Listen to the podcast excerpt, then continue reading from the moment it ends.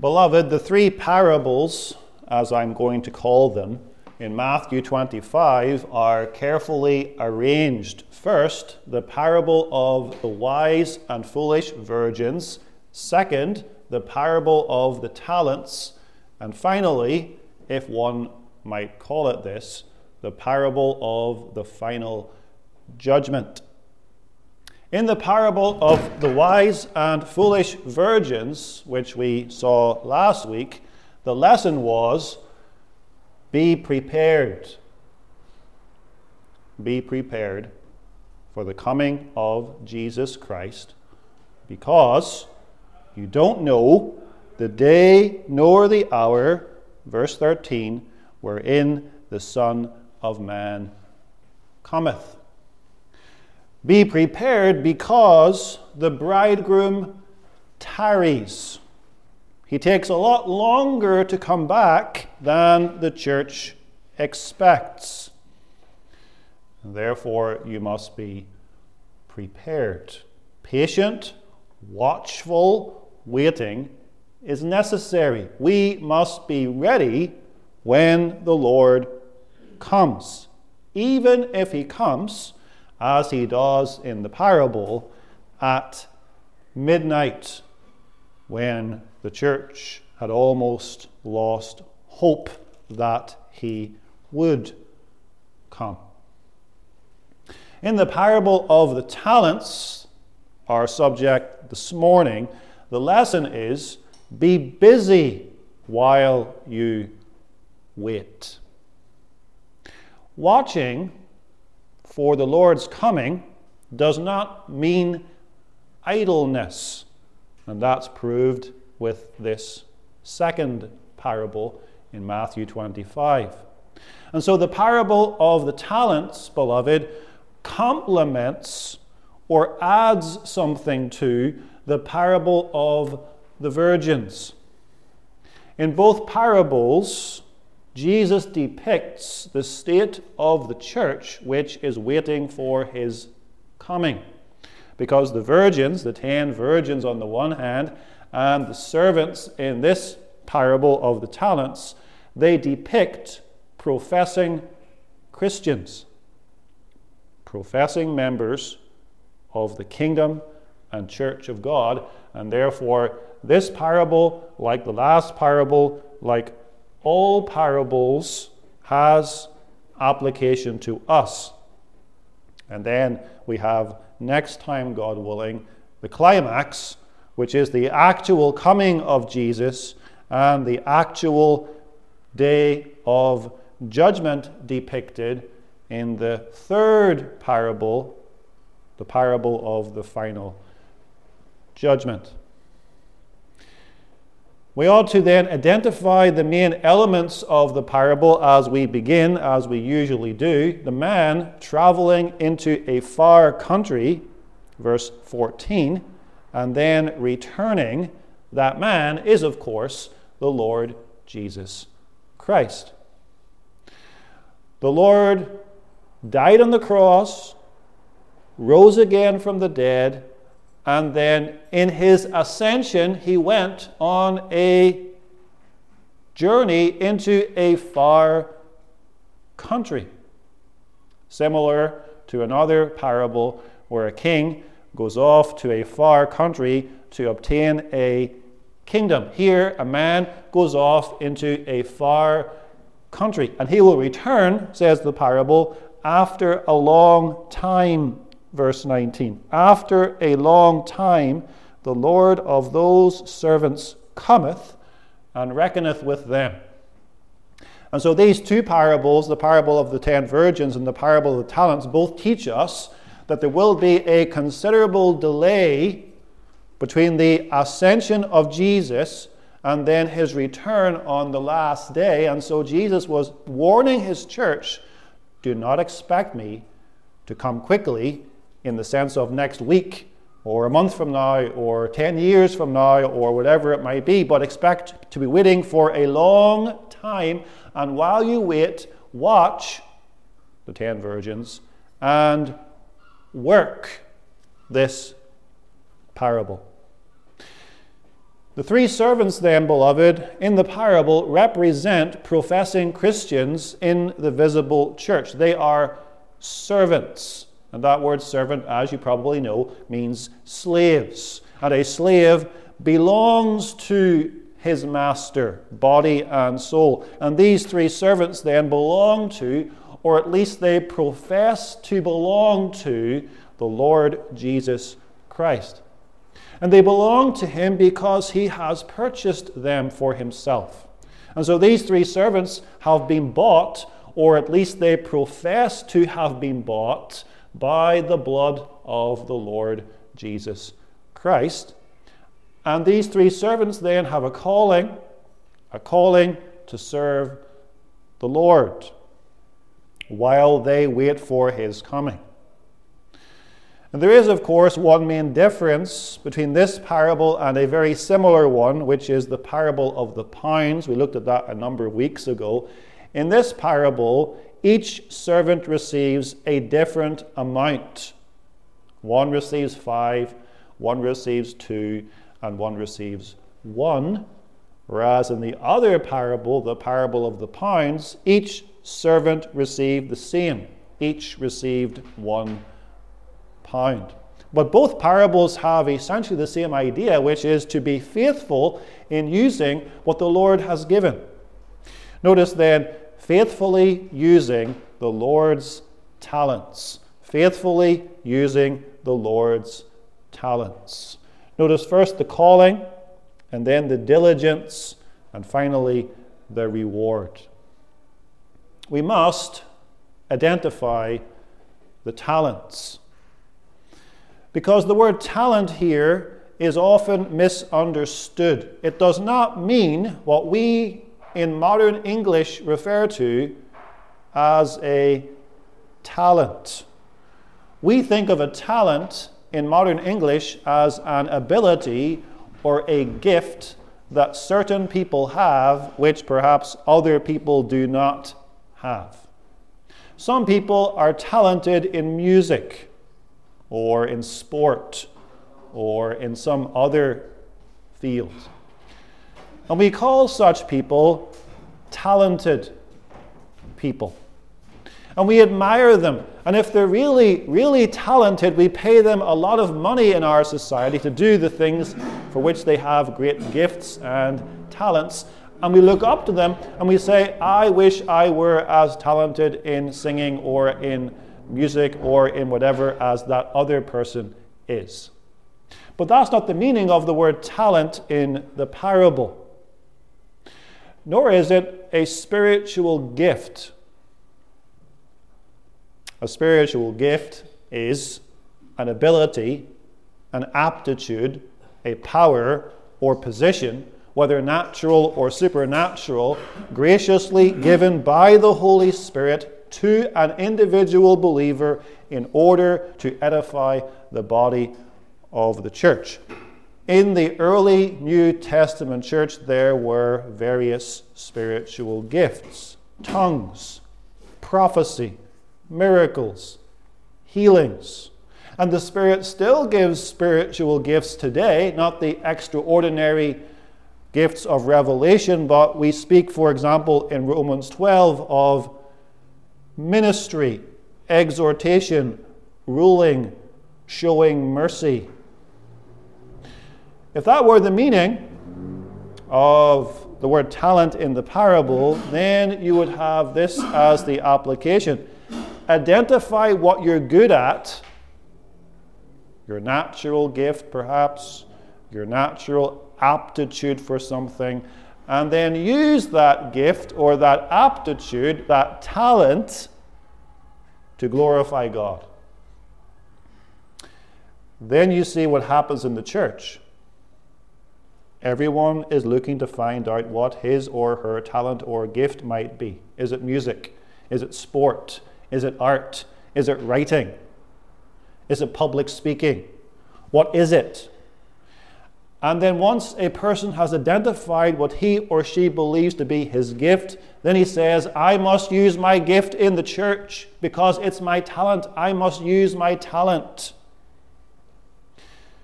And then women say, I am gifted in teaching. I should be behind the pulpit. And the young people say, We are gifted in music. We should have a praise band. Well, there are all kinds of gifts and all kinds of aptitudes and abilities in the church. And of course, we ought to use them as best we can, but that's not the meaning of the word talent in the parable. Notice that Jesus distinguishes in verse 15 between the word talent and the word ability.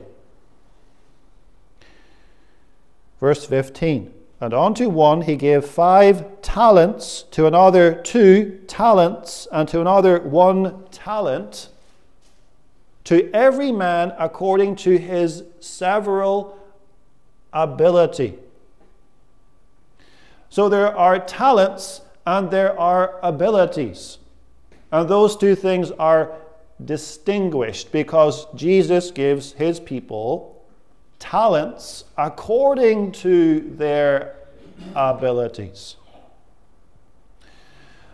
The word talent in the Bible means a sum of money. Silver or gold was measured in that day according to talents. In our day, one talent is about 30 kilograms or 60 pounds of precious metal. And that word talent, of course, also appears in another parable. You probably know which one the unforgiving or unmerciful servant of Matthew 18. In that parable, a certain man is in debt. He owes 10,000 talents, which is, of course, a huge sum of money. And Jesus uses that term talents to illustrate that sin is a debt. And in this parable, then, money is also meant because we have three sums of money five talents, two talents, one talent. But the meaning is not money as such, the money is a symbol for something else. The talents, then, are positions or spheres of labor and service in the kingdom in which a man or woman might serve God to the best of his ability. Your talent is your position or sphere of labor and service in the church and kingdom of God. That's your talent. And God has given to you that place that position, that sphere of labor and service, according to His perfect wisdom and according to your ability. He knows your ability. He's put you in a certain position in which He says to you, Serve me in this position with the talents which I have given to you. Notice the sovereignty of the Lord in this parable, verse 15. And unto one he gave five talents. Why? Because it pleased him. Unto another he gave two talents. Why? Because it pleased him. Unto another he gave one talent. Why? Because it pleased him. According to his several ability. So picture it this way, then, beloved. One man, he receives five talents. The Lord puts him in a prominent position. He has five talents. The Lord gives him great opportunity of service.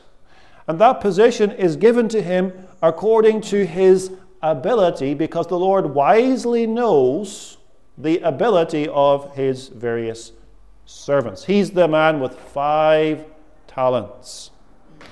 The second man, he receives two talents, which is a position which is less prominent, a narrower sphere of service. And the Lord gives him two talents because he wisely sees that this man has less ability than the first man, and so he gives to him two talents. And yet, with two talents, he has much opportunity to serve the Lord. And the third man receives one talent. He has the least ability. And so Christ places him in the least influential, in the least powerful position. But even with one talent, this third man has much opportunity to serve the Lord and is required, even with the one talent, to serve the Lord faithfully. And as you will see as the parable proceeds and progresses, each of these servants has a very different attitude to the talents that they have been given. And our question is not, I wonder how many talents God has given to me. You don't know how many talents the Lord has given to you. The question is rather this what is your attitude toward the talents that God has given to you? And how do you respond when you say, The Lord has given me this place, this position, this sphere of influence, these responsibilities? And then you look at your neighbor in the church and you say, Well, the Lord has given to him a different place from me his place is more prominent than mine.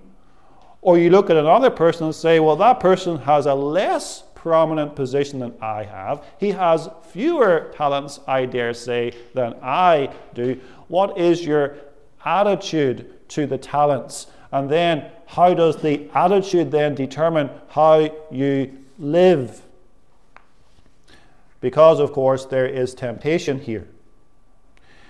And the temptation is spelled out when you look at what the one talent servant does. There's temptation here to be proud. Proud. Look at me.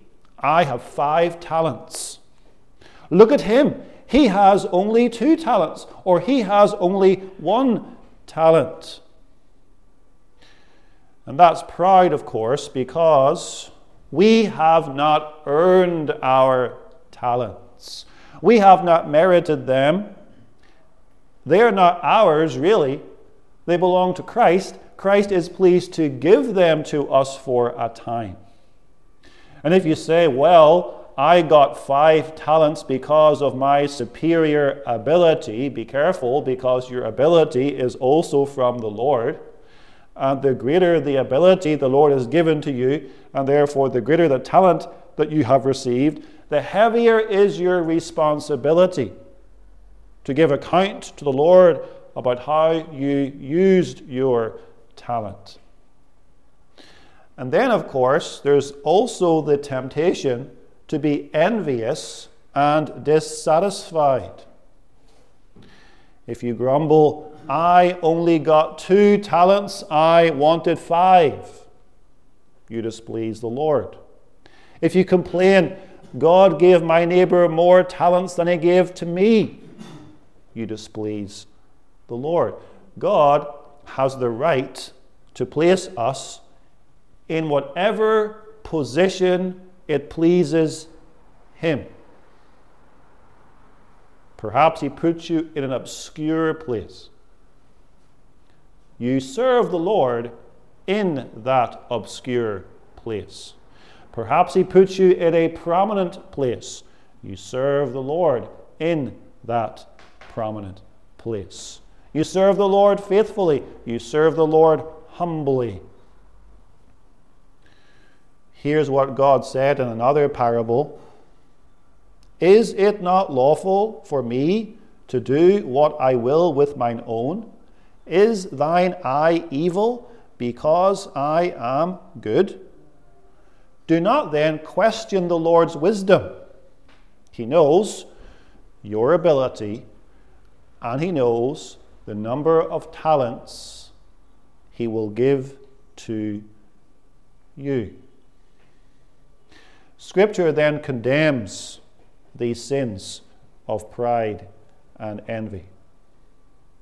Every servant must be thankful for his abilities, for his position, and for his opportunities to serve the Lord. Whatever the position or sphere of labor and service assigned to you is, it is a privilege to serve the Lord. Remember, we are servants. We're not masters, we're not lords, we're servants. We learned that in the Heidelberg Catechism way back in the very beginning, Lord's Day 1. I am not mine own, but belong to my faithful Savior Jesus Christ. That's our comfort. That's what we live out of. We do not deserve to serve the Lord Jesus. Our service of the Lord, our privilege in serving the Lord, was purchased for us at the price of the blood of Jesus. Jesus delivered us from the bondage of sin. He redeemed us from the tyranny of the devil. We are now free from sin to serve Him, the Lord. Therefore, it would be ingratitude to say to God, I will serve the Lord, but only in a more prominent place. I will serve the Lord, but only if I have a greater sphere of influence and service. I will serve the Lord, but not in this place, and not in lowly obscurity. That was the sin of the third servant in the parable who received one talent. Effectively, he says, I would have served the Lord if I had been given five talents, but I will not serve the Lord with one talent. In addition, we are stewards of the Lord's property. Verse 14 says, He called His own servants and delivered unto them His goods.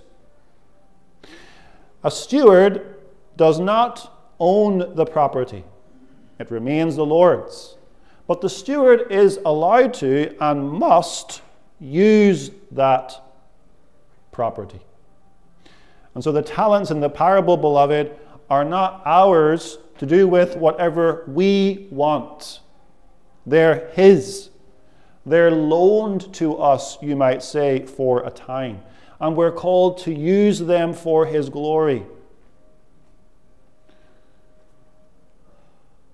Serve Him then, whether you have five talents, or two talents, or one talent, or half a talent, or a quarter of a talent, whatever it might be, serve the Lord with what He gives to you.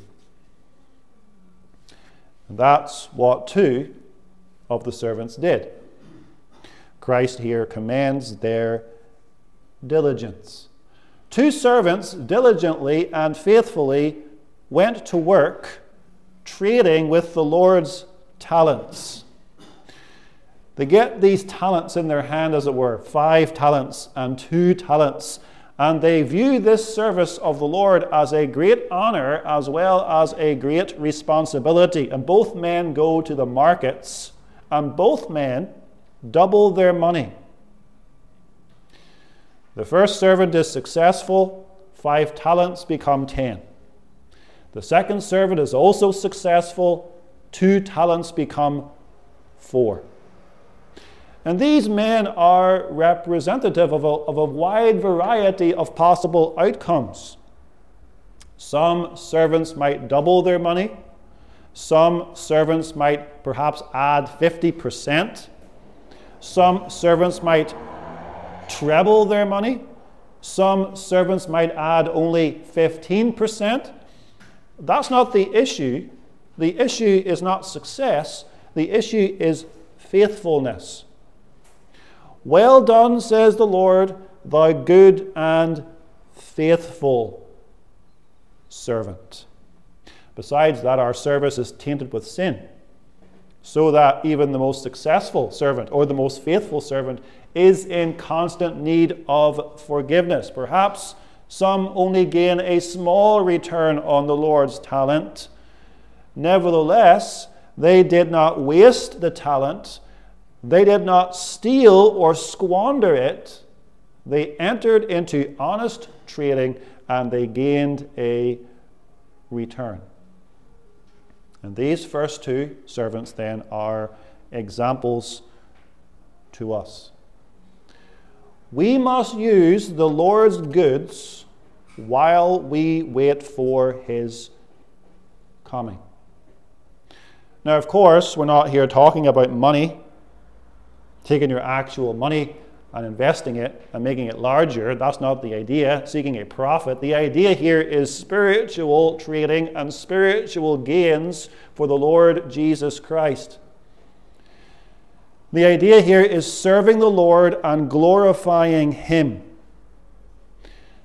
in whatever sphere the Lord has put you, whether it be in a prominent position as a theological professor, or behind a pulpit of 5,000 people, or whether it be in the home, or at school, or in the workplace, whatever it might be, that's where you are to serve the Lord.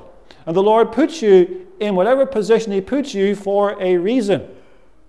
And the Lord calls you to serve Him there for a reason. And perhaps the Lord restricts the possibilities in your life. Perhaps you'd like to do some great work for the Lord, but the Lord has restricted you by giving you a crippling illness. Or perhaps He's given you weaknesses or the limitations of old age. For some people, he has put them in prison because they have been persecuted and cast into prison. Some people are lying on a hospital bed for many, many years or living in isolation. They are called, though, despite their limitations, to serve God where God has put them. Some are office bearers, ministers, elders, deacons. Some are parents. Some are missionaries. Some are rich. Some are poor. Some have opportunities, many opportunities. Others have few opportunities. God determines those things as He distributes the talents according to the several abilities of His servants. And that's what these men did. The first servant did not spend his time observing what the second servant was doing, perhaps criticizing him.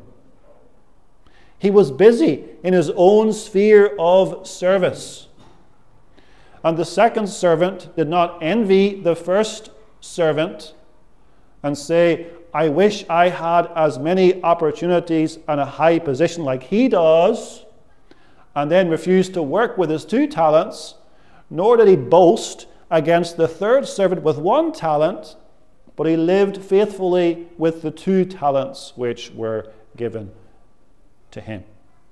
And both those men received the same response from the Lord Well done, good and faithful servant, verse 21. And again, verse 23 Well done, good and faithful servant. Thou hast been faithful over a few things I will make thee ruler over many things. Enter thou into the joy of thy Lord. And then there's a sharp contrast, of course. And there often is a sharp contrast in these parables. The first two servants were faithful, the five talents and the two talents, faithful.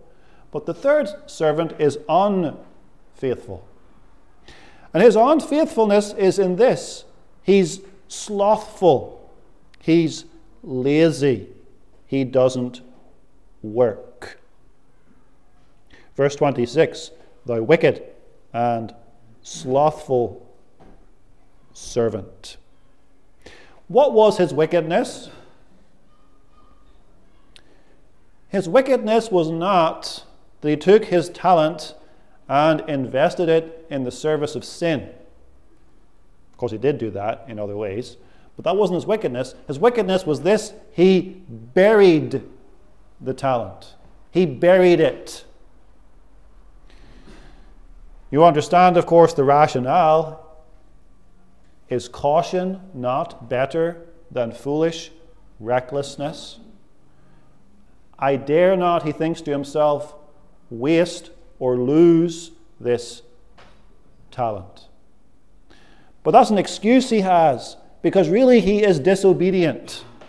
This third servant knew that the master's commandment was to use the talent. And this servant then is lazy, he is slothful.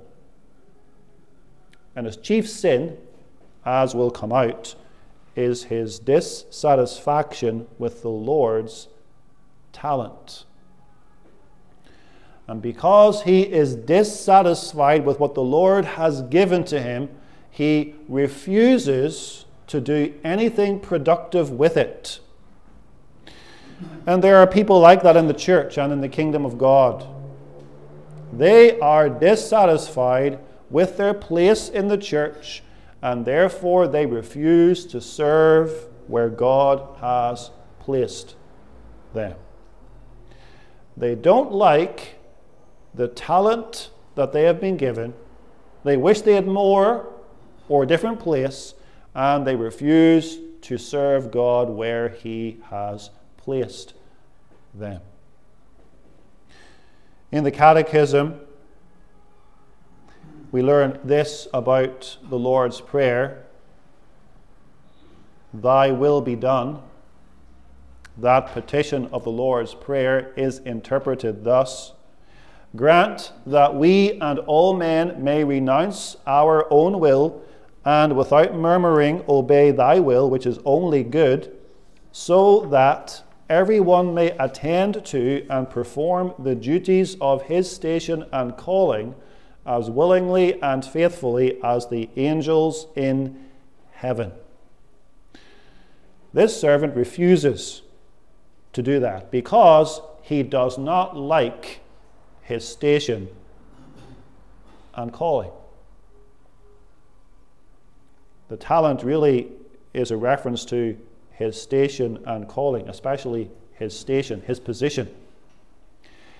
If a man is not satisfied with his station and calling, he will do a number of things. He will seek a higher position for himself and ruin himself and the church because he is motivated by pride. Or he will refuse to work in the position where God in wisdom has placed him. And both of those things are really the same idea. They're both motivated by pride. And pride, beloved, is extremely destructive. It destroyed Lucifer, it destroys many. If he cannot have five talents, he will not serve God with one. He refuses to serve God at all. And since he is not serving God, he has all kinds of time to wreak havoc in the church and kingdom. A pastor, for example, in a small congregation, refuses to work diligently with a small flock because he is never called to serve a large congregation. And his attitude is My gifts are wasted here. I deserve a better place. And if I get a better place, then I'll serve the Lord, but not here, not in this small place or the member who has never chosen for the special offices of elder or deacon says, Well, if I can't serve in the, in the special offices, then I will not serve in the church at all. And he becomes a busybody and a critic in the church, criticizing what the office bearers are doing because he is filled with bitterness that he was never elected to be an office bearer. And so he buries his talent in the ground and finds all kinds of time to criticize and undermine the work of the other servants. And that shows us, of course, that the third servant in the parable does not value the Lord's talent. Does not say to himself, I have received one talent from the Lord. And this one talent from the Lord is exceedingly precious. It's the Lord's. And He's given it to me. Instead, he despises it and he resents it. He says, I cannot do anything with this one talent. I refuse to do anything with this one talent. Or perhaps he does the minimum amount of work to appear as if he's doing something in the church. But he's not joyful and he's not thankful. He's bitter and he's angry in the way he goes about his daily task. And the parable ends, as parables often do, with the master's return to take an account. We begin with the one talent servant. The one who got the one talent makes excuses and complains against his master. He says, verse 24, Lord, I knew thee, that thou art an hard man, reaping where thou hast not sown, and gathering where thou hast not strawed. And I was afraid, and went and hid thy talent in the earth. Lo, there thou hast that is thine. Here is this man's estimation of the Lord Jesus Christ. Now remember, this man is a confessing member of a church, a confessing believer. Here is his view, here is his attitude toward the Lord Jesus Christ. Thou art an hard man. That's how the wicked view Christ hard, harsh, strict, cruel. And how could the man say that about Christ except that he had never tasted the Lord's mercy? Unbelievers in the church, then, they serve Christ outwardly, hypocritically, without any love. They do so out of fear. I feared thee. The Belgic Confession says this in Article 24 Without faith, we would never do anything out of love for God, but only out of self love or fear of damnation. Here is one who feared the Lord in a bad sense. And this shows us that he was an unbelieving hypocrite. And then he pours out his frustration and bitterness before the Lord. Lord, he says, you reap where you do not sow, you gather where you did not scatter. You gave me one talent, and you expected a good harvest from one talent. You expected a good return from one talent. My gifts were not recognized. I was restricted. You put me in a lowly place where I could do nothing. Here is your one talent back. I am now rid of it. And the Lord then judges this man from his own mouth. This man is not a badly treated servant oppressed by an unreasonable master. That's not the Lord's estimation. The Lord's estimation is this He's a wicked, slothful, idle, lazy, worthless servant who sneered at his master's goods and despised his master's talent. Christ, remember, gave this man his abilities and in perfect wisdom assigned this man one talent according to his ability. And so this man ought to have taken that one talent and, at the very least, says Christ, have invested it, given it to the money exchangers so that it would have made some usury or interest. But he did not do even that. And so he's punished.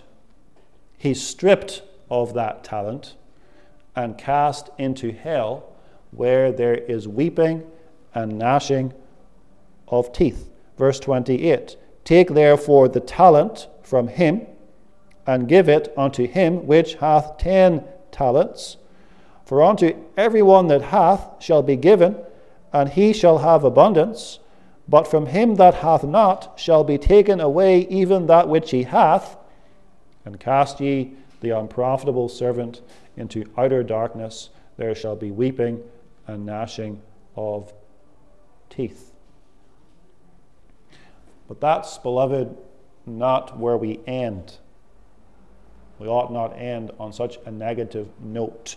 There were two faithful servants. And that's the key, beloved. They are faithful. Well done, thou good and faithful servant, he says. The Lord does not measure success, the Lord measures faithfulness. And notice that the Lord makes no essential difference between the man who gained five and the man who gained only two. He says to them both, Enter thou into the joy of thy Lord. Both gained something. Both were faithful in a little thing. Both were rewarded. And the first servant, who made five more talents, had ten. He receives the unused talent from the, fir- from the third servant, and he ends up with 11. Both enter into the joy of their Lord, both go to heaven. Not because or on the basis of their works, of course, not because they merited the reward of everlasting life, but the reward is of grace. Salvation is of grace, and the reward is also of grace. Notice, everything that these men have, they received from Christ. Christ gave them the talents. Christ gave them the ability to use those talents. Christ gave them their position. The talents were always Christ's. Christ forgives the weaknesses and sins with which we serve Him. And so Christ is not a hard man. He's not a cruel and exacting master as if he were Pharaoh who expects you to make bricks while he gives you no straw. Christ is, in fact, a merciful and gracious Lord. It is the greatest privilege in all the earth to serve the Lord Jesus, whether it be in a prominent position or in a lowly position. And then there's the reward. What is that reward? The joy of the Lord. That reward, beloved, far surpasses even the greatest service. And that then becomes an incentive. The Lord sets forth this reward as an incentive, an incentive for faithful and diligent service. Serve the Lord, whether you have five talents or two talents or even one talent. Serve the Lord in whatever position He has placed you in because He is gracious and He is worthy of your service in thankfulness to Him. Amen.